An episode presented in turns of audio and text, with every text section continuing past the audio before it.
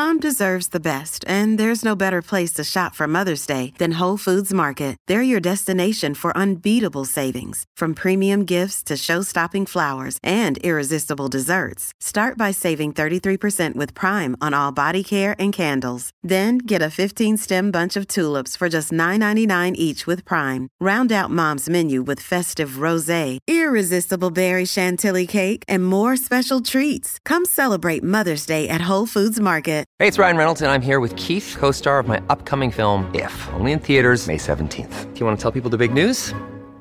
All right, I'll do it. Sign up now and you'll get unlimited for $15 a month and six months of Paramount Plus Essential Plan on us. Mintmobile.com slash switch. Upfront payment of $45 equivalent to $15 per month. Unlimited over 40 gigabytes per month. Face lower speeds. Videos at 480p. Active Mint customers by 531.24 get six months of Paramount Plus Essential Plan. Auto renews after six months. Offer ends May 31st, 2024. Separate Paramount Plus registration required. Terms and conditions apply if rated PG. Think you know the Brooks Ghost? Think again. Introducing the all new, better than ever Ghost 16. Now with nitrogen infused cushioning for lightweight, supreme softness that feels good every step, every street, every single day. So go ahead, take your daily joyride in the all new nitrogen infused Ghost 16. It'll turn your everyday miles into everyday endorphins. Let's run there. Head to brooksrunning.com to learn more.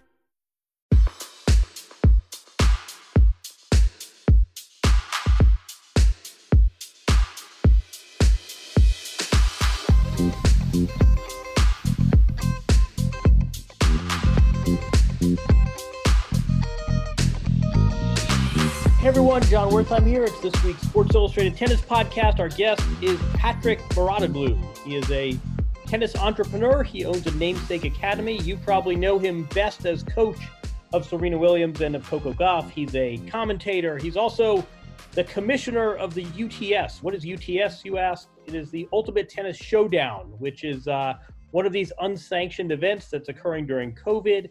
This event is happening June 13th through July 12th at uh, at the Mouratoglou Academy on the French Riviera. Players include Stefano Tsitsipas, Matteo Berrettini, David Goffin, Benoit Paire, Richard Gasquet. So uh, this is another one of these events that's going on while there are no tour events.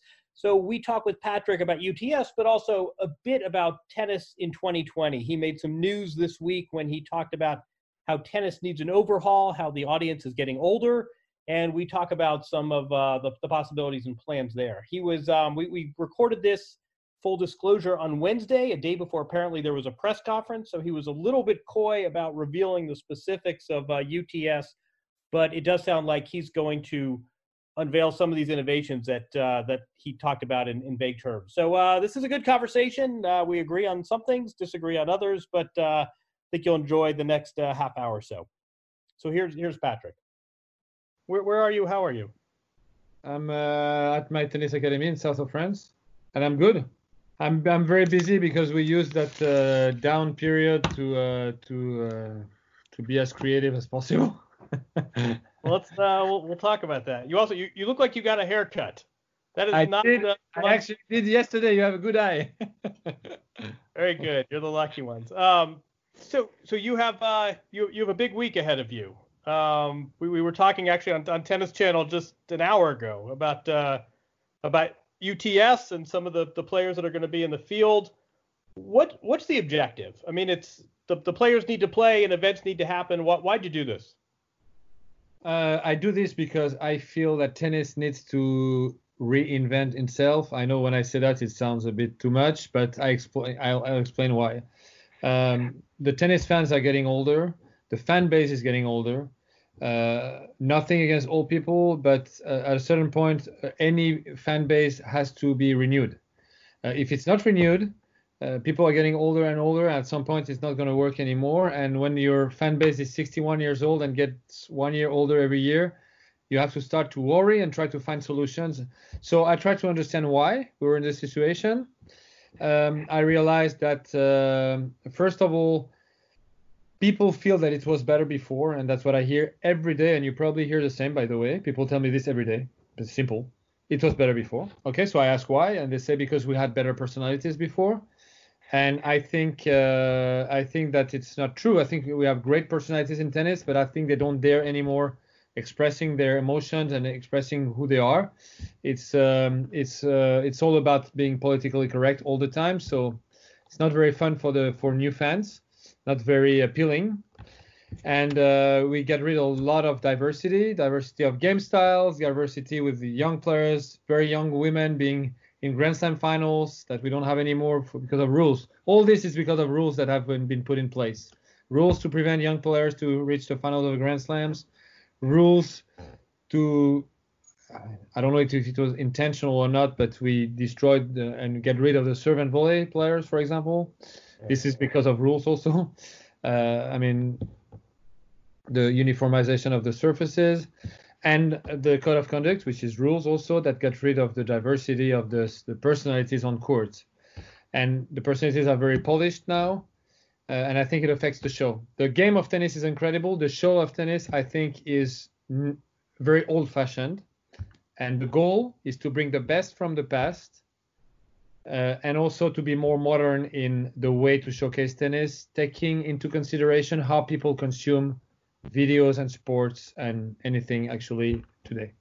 Right. The, uh, the, the American cliche is that there's a lot to unpack there. Um, I mean, I think you, to, to what extent are you differentiating between when when the ball is in play and when it's not? Because I'm looking out there and I'm seeing, you know, I, I saw a 16 year old, and I, I, will call her a girl and not a woman. I saw a 16 year old girl addressing a, a, crowd about an issue having nothing to do with tennis, and I see a 39 year old man is is going to get knee surgery but continue playing in 2021, and I see a much more racially diverse and nationally diverse sport than than I did 20 years ago. Um, I I would push back on some of that, but I but I think your your point when the ball's in play, I think is a much different situation. I mean, do you, when when do you think we lost this? When did we lose these fans? Uh, I think. Oh, so first of all, I think the game is extremely slow. Um, I think a, a, tennis match is a marathon. You have to sit down and have a, almost good for the next three hours, if not more and to ask uh, a, a 15 or 20 or even 25 or 30 years old to do that, this is not going to happen. So that's a big problem. Uh, this is about the format, and more than that, it's long. Plus, it's it's very boring for a non-fan. For a fan, it's fine because the game is in, itself is enough. For me, I'm fine. I can watch three hours a match and I'm happy. But for someone who's not a tennis fan, you have to realize that the time that people don't play is much longer than the time when people play. And when they don't play, they're basically uh, doing this with the towel. They're uh, they're bouncing the balls. They're choosing the ball. I mean, this, nothing's happening. This lasts so long. Uh, people wait all the time. Sometimes there is no break for almost a set, so nothing's happening. And the players are flat. Their behaviors, they all behave the same. There are a few exceptions, but aside a few exceptions, most of them behave the same all the time and uh, and they don't give anything no emotions nothing so for a non-fan honestly today and and i don't even talk about how complicated is scoring how complicated is the the ranking system. And for a non-fan it's almost a no-go uh, 20 times before they get into tennis. So that's exactly the goal of uts get rid of all those no-goes. Create a format that is much faster, dynamic, surprising, uh, because that's how people uh, consume videos and, and, and, and formats today. So how? I mean, I so I think we're in agreement. I mean, I, I look out there and I see, you know, the number one high, highest paid female athlete is, uh, you know, Japanese Haitian who lives in Florida. I mean, I, I see terrific product when the ball outside of the matches. And I, I, don't know if you have this too. I mean, I, oh, people say I love Serena Williams. Oh, she's my favorite. And then you realize these people have never seen her play. When they say I love Serena Williams, they love what she stands for. They love following her on on social media. They love it when she's on the View. They've never seen her hit a tennis ball. Um, so so I mean, keep going with specifics. How do we once the match starts? How do we make this more telegenic? How do we capture this with with video better, and how do we bring in younger fans?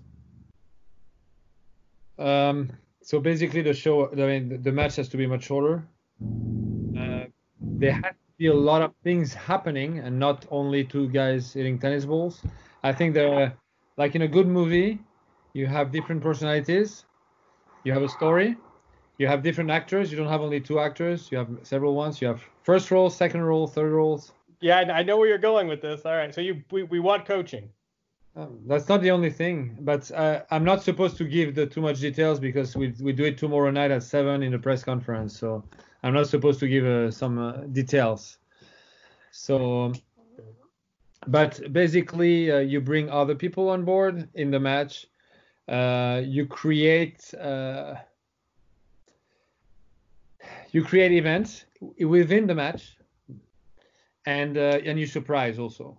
Not you can in tennis you don't surprise. I mean there is only Kyrgios and Benoit Paire who surprise. Nobody else is surprising anything. So and I don't want only uh, Kyrgios's would be boring also because we would know exactly what's going to happen. We just don't know when. Uh, we want different personalities. We want diversity. So I, I, I, agree with you. There are many more colored people than before. That's true. But the game styles are not as diverse as before at all. Not at all. The game styles. The young people sorry, but they're not going to play Grand Slam final because the rules are too. Uh, I mean, that's the, that's the whole point about the rule to prevent them from doing that. So it's not going to happen. And the personalities on court are very standardized. So I don't think I think that's what's interesting about human fact that we're all different. So if you serve the same person, there is there's no story. Actually, if I might, uh, if I may uh, make a comparison, I would say that a tennis match is a movie with only uh, person in the movie that are that are uh, nice, uh, well behaved, they don't do anything wrong, and they're they're extremely politically correct. So there is no story. That's what tennis today. Um, and that was not like that in the 80s at all. I was going to say, I mean, do, do you think we're romanticizing the? I mean, we're talking about the tennis boom when a lot of these fans first got into tennis, right? So we're talking about whatever you want to say, you know, 76 to 86, right? The the 80s do you think the sport was significantly different then then versus now? I mean, are we are we romanticizing, or do you think it really was materially different with the cap? No, it was completely different. Why do you say that? Uh, just watch uh, watch this uh, this TV show called uh, The French, 1981. You probably watched it. Oh right, right, right, right. The the Verite, the, the the documentary with yeah. Yeah, yeah. You can compare. It's day and night. No, I think I think the I would say that I think the um, the the players were very easy to identify. They they had really gr- strong personalities. You had the the Borg, you had McEnroe, you had Connors, Gerulaitis, uh, Nastase. You know, all those guys had such strong personalities, and sometimes the personality was to be calm. Huh? It's not only crazy people. That's what I'm saying, but they were and they were sharing much more their emotions with the crowd on the court. You were they were going through all their emotions and they were showing that, so they were engaging the crowd. So, do you think the athletes today? I mean, let's say we we relax we relax the code of conduct and we encourage players to express themselves. They still go on their phone and it's you know Patrick, you're such a jerk and emojis and memes. Do you think even if we relaxed every every disincentive in the code, players today would would want that role. That with with social media and with commercial pressures, is is you think players would respond differently than they do now? Um, I think in a way you're right, uh, and uh, I hear a lot of nonsense. I mean that's my opinion. like people and agents saying, "Oh, you can't do that. It's bad for your contracts." And I, I sorry, but I have to answer. You want to talk about Kyrgios contracts? You want to talk about McEnroe's contracts? What is this? This is not right. No, this is not true. Right. there is nothing worse than to be nobody. That's the worst. And I don't think it's right either to try to be somebody else. And I like this quote: "Be yourself. Everybody else is already taken." it applies perfectly to tennis. They try to play a role, and it's I think is hurting tennis is the lack of authenticity. That's why I said I hate when they hug themselves at the end because they don't mean it. They right. just want to look good on TV most of them. Sometimes, sometimes there is a reason, but once in a while, not every match. And I knew when it started that it will be every match, and now it's almost every match they hug themselves. I mean, you they want to beat the other guy. Is I mean, this is this is unauthentic. Right. So I think we should bring back authenticity. So now will, will the players do it? I think I think we have a good chance, even though a lot of people are saying wrong things that are not true. And there is a pressure from the sponsors. That's true too. I can tell you because I know. Uh, don't do that. It's not our brand. I mean, s- sorry about your brand, but this is me. I mean, you have at this at certain point you can't think only about the money. You have to also accept to be authentic and be yourself. And it has to be explained to the players. It has to be explained to the players also that the greatest star of the history of our game is John McEnroe, and he's nothing like flat. Nothing. Nothing like politically correct. So this is not true. It's just about finding your your uh, your own image that reflects who you are. That's what it's about, more than trying to be perfect. It's like it's almost a competition to be the most politically correct. So it's so boring. It's clones. I hear clones, and you you you know I'm right. I'm surprised to hear you say that. Um, so where? So let's keep keep going with that though. Where where does the resistance come? Right. We always talk about what can we do to to, to change the sport and to speed it up, and maybe we drop best of five sets, and maybe we have a real. I mean, I totally agree with what you're saying. The the dead time between points is just lethal. If you're if you're my teenage kids, you have lost them the minute you spend 30 seconds bouncing balls and going for towels. Exactly. Where's the, where's the resistance coming? Who who is opposing this? Who is you know you're saying we need to change and evolve and adjust, and I think most people would agree. Where does the resistance come so that we've had this conversation for years and years and not a whole lot has changed? I give you just one figure. I had my people work on the time played during a match. You want to hear the result?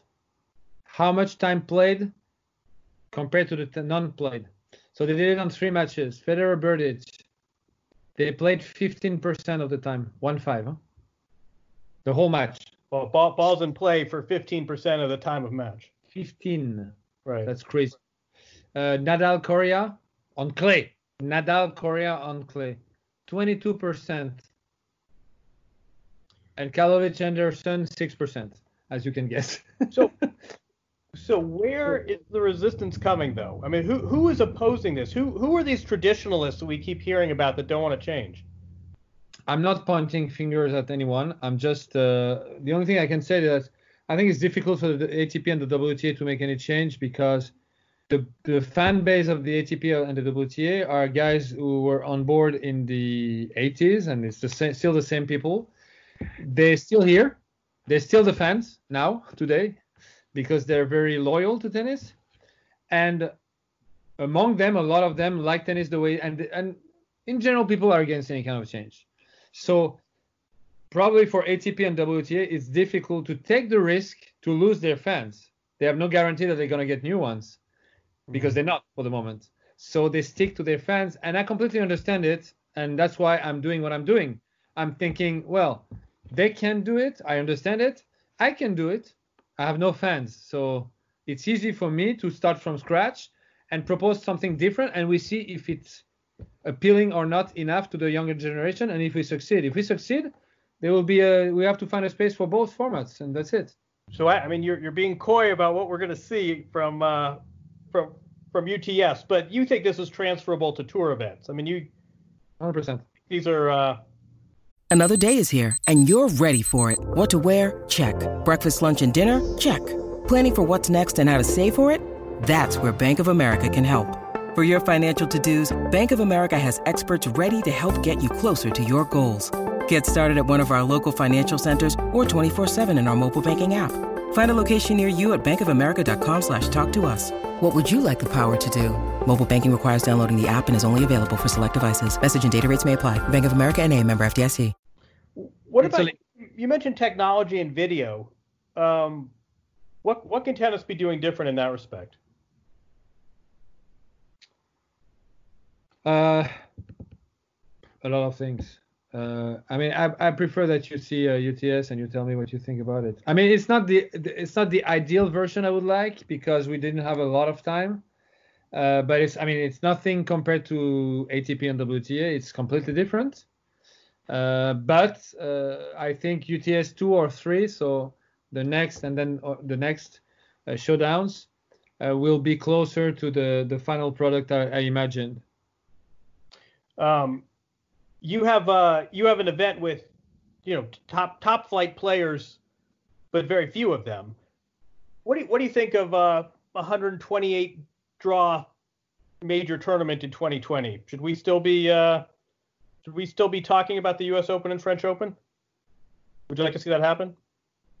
Of course, I am a tennis fan, so uh, I love Grand Slams, and, and I'm uh, of course I want Grand Slams to take place. Under these I, these circumstances, though, you you'd like to see these events held? I don't know how it's going to look like. I don't want them to look bad. That would be really terrible. And I don't think they can happen if the top players refuse to play. And that's what it looks like for the US Open from what I heard. So if the top guys don't play and it doesn't look good, I mean, it's the US Open. Don't don't I mean I wouldn't show a bad image of the US Open. Uh, I mean it's not a big deal to wait for one more year. I mean there will be in the history there will be one year without US Open and and right. Well, significant uh, revenue loss, but um, uh, yeah, I, we all understand why they try to make it. what um, I, I want to ask you how big a deal to the players you think it is not to have fans.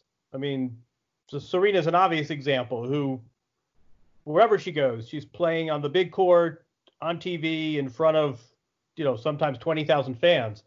What do you think the role of the, the fan is going to be in these events that, you know, for, for the rest of the year and maybe even Australia, we, we may not have fans in the stands. What's the impact of that? So we found a good solution, I think, at uh, UTS. You'll see.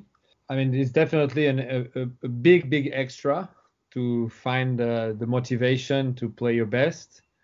Uh, I think players adapt to everything. That's uh, that's the number one quality of a professional tennis player: adaptation. So I think they will adapt. I think they'll know they'll be live on TV all over the planet. There there is an opponent in the other side of the court that is a good player uh, they will find the motivation. But I, for sure, the event is better with the crowd. I'm not going to say that it's better without. It's not true. What do you think is going to be the hardest part for the players when they come back? Uh, I don't think it's going to be hard. I think they'll be so excited. You do. Uh, well, I tell you, I mean, I tell you because they, I see some here and they're playing next uh, in a few days, and I mean they're different because they have a goal. When I mean, tennis player needs goals. They used to have goals, short-term goals, all their lives. They have a tournament next week or the week after. So this is the thing that gets the motivation to do these extra things they need to do every day at practice to get ready. When you don't have that, it's extremely difficult. I can tell you, I see the difference with the guys here. Once they knew they were playing at UTS, they knew they're going to be live all over the planet. They know they're going to play some great players. Suddenly, boom, they know what they practice intensity, motivation goes to the next level. So I think as soon as they know they have tournaments and they know when, they'll be fine. Right. No, I mean play, players after players that's been the hardest part about this period that we don't know when we're coming back. We don't know what surface. If you if you tell me just to start running and you don't say it's a sprint, it's 10 miles, it's 15 miles. If you just say start running and we'll tell you when to stop, you don't know how to pace yourself. Exactly. What, what what else have you learned? So you have players at the academy right now. What else have you learned about tennis players in the last 90 days? What I just told you, um, that if they don't have a short-term goal, it's extremely difficult for them. They're almost depressed. They live like that all their life with this kind of, uh, um, yeah, this kind of pressure that they have to be ready for the next one uh, and this pressure helps them do the job well to get ready. And if they don't have that pressure, they don't even know why they step on the court. It's thing that I've heard a lot. Why do I go on the court? What's the point? Maybe I'm not going to even play this year. What am I doing? Um, I, I want to ask you, you know, respecting the the professional relationship. I want to ask you about Serena, who's a player that obviously a lot of people are wondering about. She has a a, a, gap in her schedule and she gets to be a wife and a mother and stay off of airplanes. Um, she also has a gap in her schedule and uh, you know at an age where she probably wants to play all the majors she can. How's she holding up and uh, what, what, are we expecting there? I think she's fine. I think she uh, she needed rest anyway, and she would have taken rest, so she had the rest that she needed. Uh, took a few weeks off, doing nothing. I mean, nothing, nothing physical. uh, doing a lot of things but on the side. Her, her daughter, of course, her family and and her businesses. Uh, and then she started to just get back in shape, doing fitness. and lately uh, tennis a few times a week. Uh, and I know, uh, and I know that uh, it just, I mean, the goal is just to have the body still get used to the sports and, and the tennis in particular, and and then uh, we're gonna go more specific as early as she knows when she's gonna play next, like every player. And I think she's fine, and I think uh, to have had more time to rest is not a bad thing for her. And and she says, uh, Patrick, they're going to play the U.S. Open, and I'm going to have may may only have to take one member of my entourage, and I may have to be in a airport hotel for two and a half or three weeks. On the other hand, it's a chance to win this 24th major. What what do you tell her if she asks for your uh, for your input? No, I will I will tell her to go 100% for sure, even without me. If she wants to go with her daughter, but someone has to take care of the daughter. Uh, no, no, but definitely she should go. You think she should? Oh, 100%. 100%. She has goals, so right, anything that can get her closer to her goals is a positive thing for me. So UTS uh, UTS kicks off. I, am looking at the field. I see Tsitsipas, Berrettini, Goffin, Gasquet. These are uh, these are top flight players. What what do you expect from them? I mean, you're you're being very coy about the format. We're gonna have to uh, we're, we're gonna have to hear your your press conference to get the specifics. But tell us, give us a little uh, sense of what we can expect. I mean, I spoke to them individually 30 minutes before they, they enrolled because I wanted to be sure that they were excited about the format and they really wanted to do it. And the the feedbacks were super positive. I think they're excited to do something different. I explained to them that uh, we're trying to find the best format for the future of tennis. So they're young. I mean, not all of them, but even the not the young, even the, the older ones, they were they were thinking it's fun, it's different, uh, and it's competition, and we play great players. So it's it's only positive. So they, they were they were easy. Um, what to expect? Very fast, uh, a, a, sprint rather than a marathon. Uh, a tennis match will be a sprint with us. Um, things are going to go fast. Uh, everything's going to be fast. Everything's going to be exciting. Everything's going to be emotional. If you are a tennis fan, you have to look at that because you'll see uh, tennis differently. And if you're not a tennis fan, you'd better look because maybe you're going to like tennis now. That's that's really the goal here to bring in to bring in these casual fans. 100%. Uh, you have to propose them something that they can like. So we try. I mean, I'm not saying we know. I'm just saying we look at the issues that tennis has and uh, the uh, the hurdles that people, new fans would have to climb to to get into tennis. We take we, we take those hurdles, we take them out. We we propose a format that is more interactive, more fun, more emotional, more fast, faster, and uh, and we we hope they they will love it. And if not, we will make more adaptations, and we'll get at the end we'll get the right format. And for me, it's something we we build all together. I'm happy and interested with your feedback or anybody's feedback who uh, knows tennis well, who has a sense of what the fans would like, and. Uh, yeah, that's what I said to the broadcasters. Also, we do that all together. I uh, no, I mean, I, I it sounded you, you scared me there in the beginning. I got to tell you because I I see tennis. I think the format needs an absolute overhaul. I watch my kids when tennis is on TV, and it's just not realistic. They're going to sit there and watch, and there's dead time. You you and I could argue about the code, but I look outside of tennis. I, I look not you know at the time other than the match itself, and I see this wonderful cast from around the world that's you know from from ages 16 to 39 and it's it's men and women and international and, and you know Novak's talking about vaccinations and Kyrgios and Murray are on Instagram. I mean, I think one of my frustrations is that the players and the cast of characters are great, and then when it's showtime, it's exactly what you said. It, it's a bland movie once it's actually showtime, but once the movie's not playing, you you love these guys. So uh, it, it sounds like you, you and I are in a similar place here. I think so. I feel so. Just one thing about the code of conduct 33 pages to tell people. So even on the ethic, I'm shocked. I'm shocked that it basically tells people how they have to behave. This is unacceptable for me. Unacceptable. They can tell them you can go that far or that far. This is fine.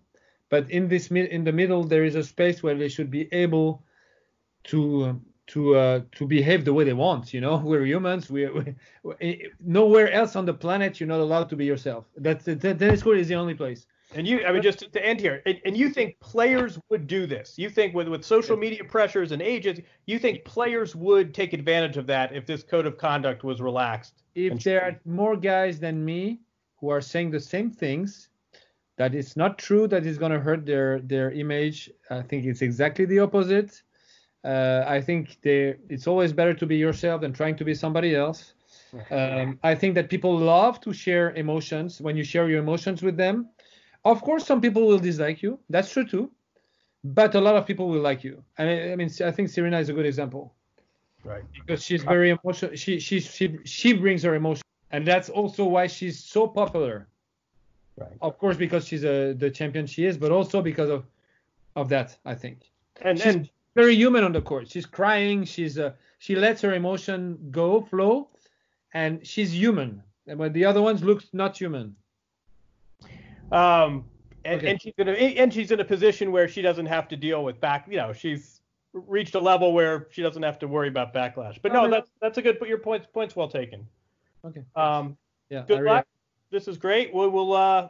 We're we're gonna send feedback. Thank you very much. All right. Pleasure as always.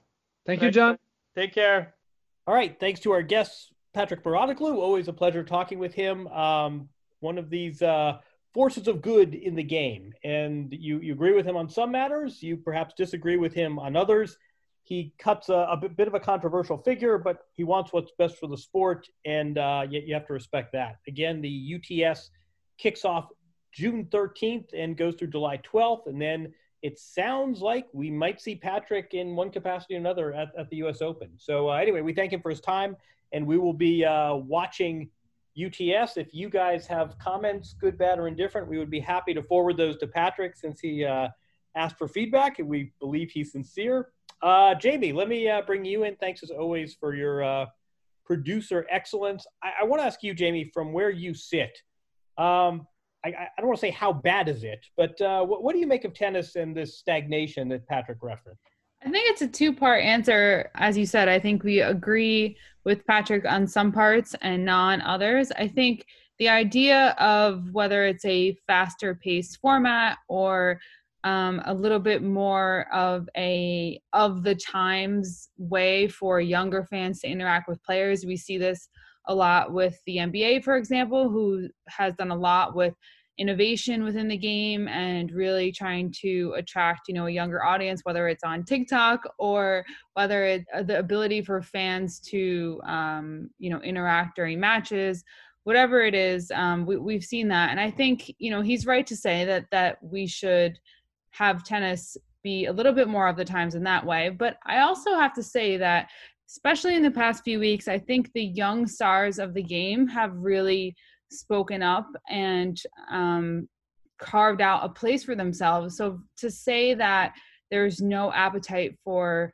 um, a younger audience to engage with tennis, I think it's it's a little bit wrong because I don't think the only way a younger audience is going to engage with tennis is through tennis itself. I think all of the off-court things that happen with the players and the game will also help. And I think players like Coco Gauff and others who have really shown us um, their off the court personalities and interests and passions in these past few weeks will will kind of help to carry that going forward. Can I um, can I make an out there point? Tell sure. me if you uh, agree or disagree. I I mean, first of all, I, I think overall, I, I agree with what he said. I mean, again, when the ball is in play, if we're just talking about the format of tennis from you know balls in play, we're warming up to match point. I agree a lot can be done. I really take issue with what he was saying about players lacking personality and not having uh, color, uh, literal or metaphorical. I mean, I, I thought that was a strange remark to make, especially for a guy who coaches the players he does and works with the players he does. I would put today's cast of characters against the 70s or 80s or certainly 90s uh, any day of the week in terms of sort of collective character. Um, but I, I think his points were well taken about when the ball's in play. The one point I would make is I just think a lot of this is how we consume sports these days. And I mean, I remember when, when Michael Jordan used to play, I would watch an entire NBA game. I mean, I, I love the NBA. I covered the NBA for years. I cannot tell you when the last time I watched an NBA game. I mean, baseball to me is unwatchable, and yet I, I can still be a fan and follow it on social media, and I, I can follow the players and I can watch highlights. I am not sure there are that many sports fans. Um, you know, the, the UFC might be an exception where the fights at a maximum last 25 minutes and at a minimum they last a matter of seconds. Take that out of it. I'm not sure sports fans in general watch sports that much anymore. I mean, we know we know about the ratings, we know about the NBA ratings. We know everybody loves the NBA. Everybody's an NBA fan, except for the inconvenient fact that nobody is watching the games anymore. I just think the whole experience of being a sports fan has moved from watching games to following athletes on social media and following some of the, the, the, feuds and the disputes and the memes and you know, Rex Chapman. I just think that never mind tennis's average age of a fan going up, I just don't think a lot of sports fans watch sports as much as, as they used to. I mean, I, I think this is really a, I don't think it's a problem either. I just think it's a, it's a viewing habit. It's a consumption habit that goes way beyond tennis. Um, so that's that's a sort of a, a filibuster, but I, I, don't disagree with him that kids today are not sitting down to watch a best of five tennis match. But I'm also not sure they're watching an NFL game from the first quarter to the fourth quarter or an NBA game either. So anyway, that's just just my two cents. No, I mean it's a it's a bold statement uh, to say, but I get where you're getting at, and that's sort of what I was saying. That I think the tennis players of today are, as you said, it, just as interesting, or if not more interesting, both on and off the court. I think that's the benefit that social media and the you know the 2020 era has given us with athletes is that we're seeing these different sides and we can interact with them differently and uh, that's that that's what keeps us um, you know interested when they're on the court or off the court and so as i said i think the the younger players you know are going to carry that. And i think as as they grow up um, the younger players that come after them will will use them as the example of how they should carry themselves when it comes to uh, off the court issues or um, even even on the court. You know, I think we saw we saw it with Naomi Osaka and Coco Gauff, um, you know, and and their moment that they shared on the court. So I think there's a lot to learn there. But I do agree that the um, lack of a prolonged attention span for sports that you kind of alluded to definitely exists and that's why i said that a you know some of the changes that he he spoke of whether it's a faster paced format or um you know a little bit more interaction between fans and players or whatnot is something that i think that the game could probably use in order to fulfill uh you know a, a fan's desire of today. I'm really eager to see uh his event and the the innovations or the tweaks or whatever you want to call it um, about the UTS. Clearly, he has some proverbial tricks up his sleeve that he was uh, re- reluctant to share. Um, I, I just I wonder. I mean, I agree with him that something needs to be done to the format, and it's also don't take you know don't take my kids as an example. Look sometimes at a match and notice even in the players box these are the people who, in theory, have the most emotional investment in the whole stadium in this match. Watch how many of them are looking at their phones when the camera pans to them. I mean, again, I just, I'm not sure it's it's reasonable to expect even the most hardcore invested fans to sign up for for three hours of, of a ball going back and forth, especially with towel breaks and ball bouncing. Um, I do wonder what you thought about his remarks. I mean, what, what do you think, Jamie, about this U.S. Open? That again, it is whatever today is. June. T- time is completely fluid, by the way. Time is like uh, uh June tenth. June tenth. On on June tenth, we still um, have a U.S. Open. We have this conversation every week, and uh, the we, we have some plot shifts, but no major changes. As of now, the U.S. Open is on. No fans very unclear. We certainly won't have Roger Federer, who's shutting it down for the year. Unclear, though, which players will uh, be in the draw and which weren't. Patrick obviously is very much encouraging Serena Williams to be there. Where um, where are you right now on the 2020 U.S. Open, Jamie? Yeah, I thought it was interesting. I mean, Patrick didn't really take the bait on your question about Serena, but uh, he said that he would recommend her to go, which is fine. I, I think you brought this up in your mailbag this week, but there's no guarantee that these players are going to go. And now, of course, we know that Federer is shutting down his season for the year due to, due to the injury setback. Um, so I we've talked about this, and this was something I mentioned way back when at the beginning of this pandemic, but I'm not sure if, you know, the big three and Serena and others decide not to play. I'm not sure if we still, you know, can call this tournament a major or how the players will feel about going to a tournament that maybe doesn't have the competition that they're looking for. Um, we also talked about just the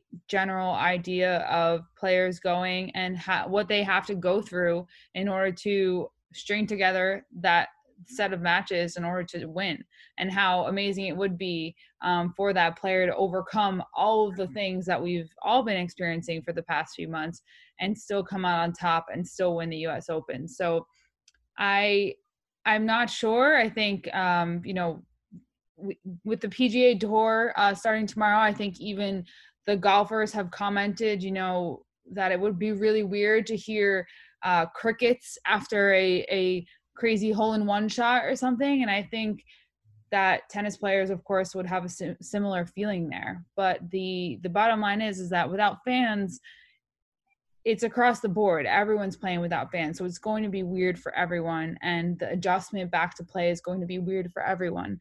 So um, I'm not really sure if it's the best idea to do it, but as you said, we have not heard otherwise. So I remain on the fence with mixed emotions.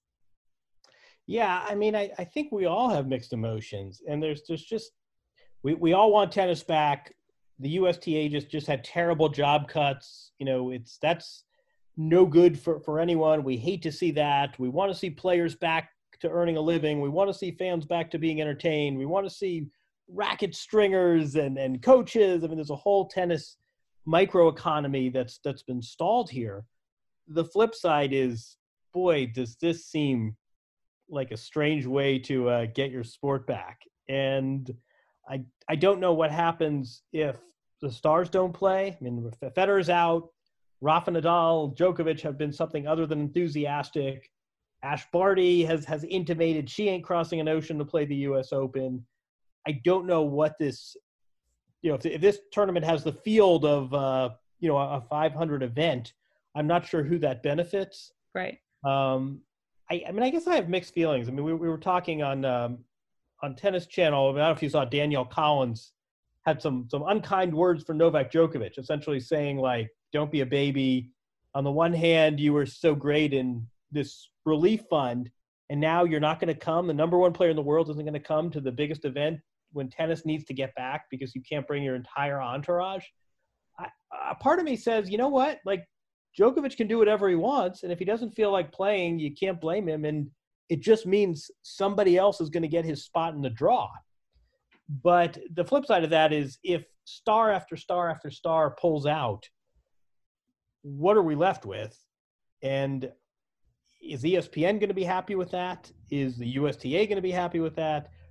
Is the tournament even going to happen if, you know, if there are two top 10 players in the field, which I, I had heard by one count is where we are right now. There are two guaranteed top 10 players, and the other eight are either on the fence or are nose.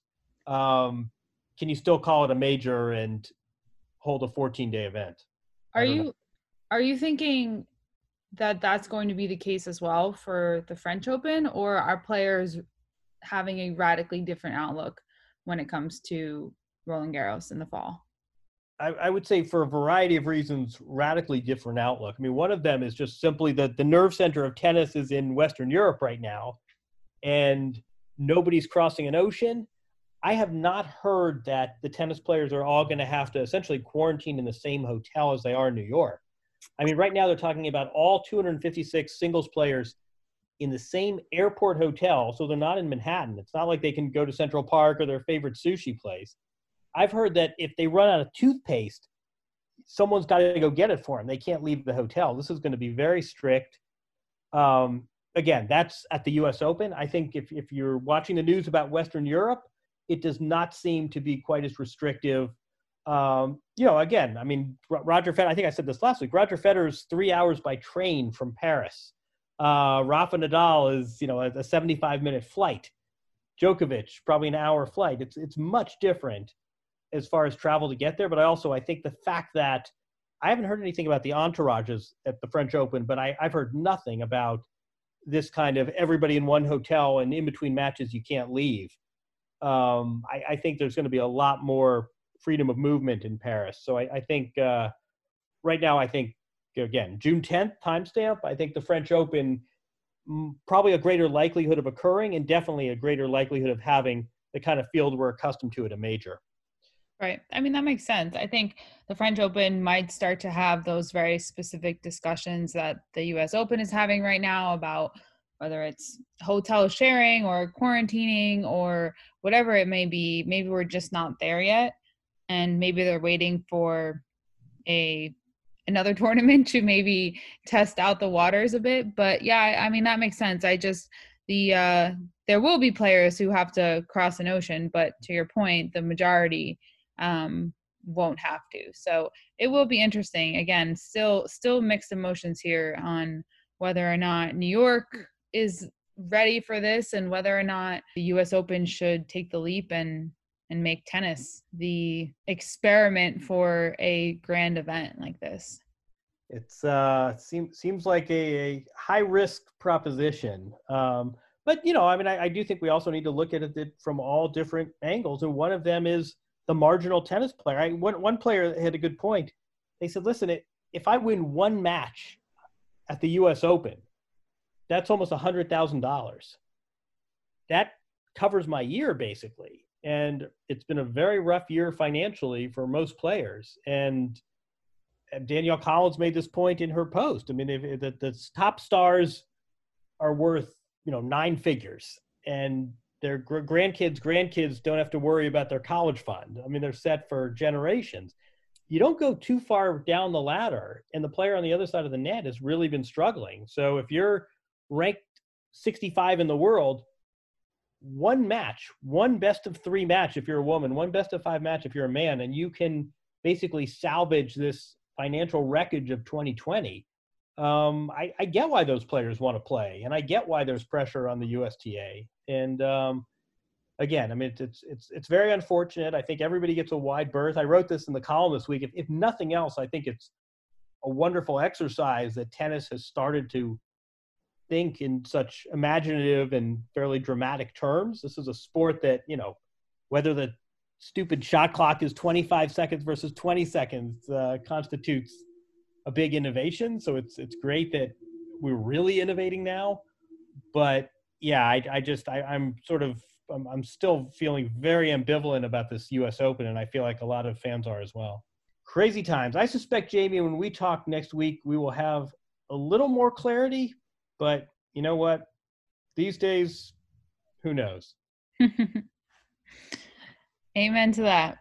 All right. Thank you as uh, thank you as always. We will have another guest uh, next week. Thanks everyone for listening. Thanks Patrick Mouratoglou. Uh, Jamie as always does great work and leave a review, subscribe. It always helps. Uh, iTunes, Stitcher, wherever podcasts are sold. And uh, have a good, healthy week, everyone. We'll do it again in seven days.